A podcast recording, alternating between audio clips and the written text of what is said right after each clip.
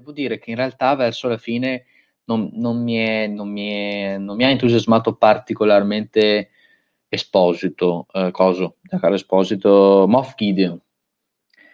Ehm, anche, allora, c'ha dei pro e dei contro. Io sono un po' indeciso, nel senso che io già per come era vestito, quindi con questa armatura nera al mantello, spada laser, mi è sempre parso un, un, personaggio un po' alla Kylo Ren, cioè uno che segue le impronte di Darth Vader.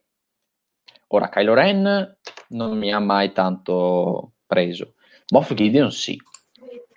Kylo Ren era chiaramente un lib left che era un po' in, confus- un po in confusione, un po' in... Insomma, doveva cercare, doveva cercare se stesso, doveva... Ma c'è, ma c'è dove potevi darmi il tuo...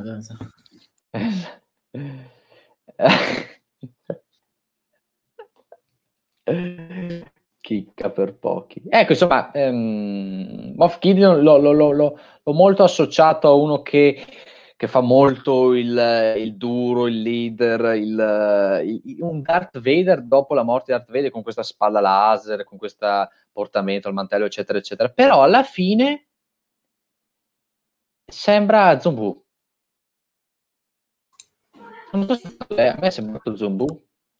Cioè, quando lui è lì per terra, no? Molestato, che fa così. Eh, adesso, adesso sono arrivate le truppe oscure. adesso mi faranno il culo. non è Moff Gideon, non può essere lui. Eppure, proprio l'attore faceva quella faccia lì un po'. allora, lì sono due le possibilità. O mi è diventato insulso e mi ha perso il fascino, oppure mi ha mostrato la sua vera realtà, cioè uno che fa tanta appariscenza con questa spada, con questo mantello, ma in realtà sotto sotto è anche lui un, uno che se la fa sotto. Poi però arrivi alla fine e vedi che hai risposto a suicidarsi, quindi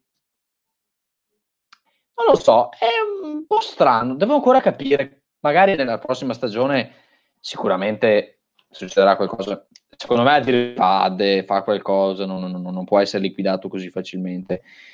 Però sì, non mi ha ricordato un po' Zombu quando mm, sì, ha perso quello come un insulso. Cioè, con c'ha un culo della Madonna perché ha un'armatura integralmente in Beskar e ci sta. Uh, però Diciamo che c'è stato culo da entrambe le parti perché i super guerrieri erano invincibili, dai. Erano invincibili, cioè qualsiasi cosa facessi, scusa, mi sì, però, scusami, toccato. Ah, eh, insomma, hanno, per dirti, no, realtà, tutto quello che vuoi, però alla fine Luke è un grandissimo Jedi e tutto quello che vuoi, però oltre alla forza, eccetera, c'è una spada laser che sa usare bene. Mando ma, fosse andata male, poteva anche tirare fuori la spada laser oscura e farne fuori qualcuno, no? Cioè, non, non, non, si scioglievano con la spada laser, eh? Ehm, quindi se, sembrava finita, ma vabbè. Comunque, eh, questa l'ultima puntata si chiude con eh, qualcosa di molto toccante, no? Perché ognuno fa per la sua strada, però viene lasciata in sospeso una cosa importante, cioè l'appartenenza, la, la proprietà della, della lama oscura, no? della spada oscura, che è stata trovata un po' così, non so quanto sia sensata, del, del tipo, eh, adesso appartiene a Mando, se la vuole Bocatan deve affrontarlo a duello, eh, chi vince se la prende, eh, vedremo cosa succede nella prossima.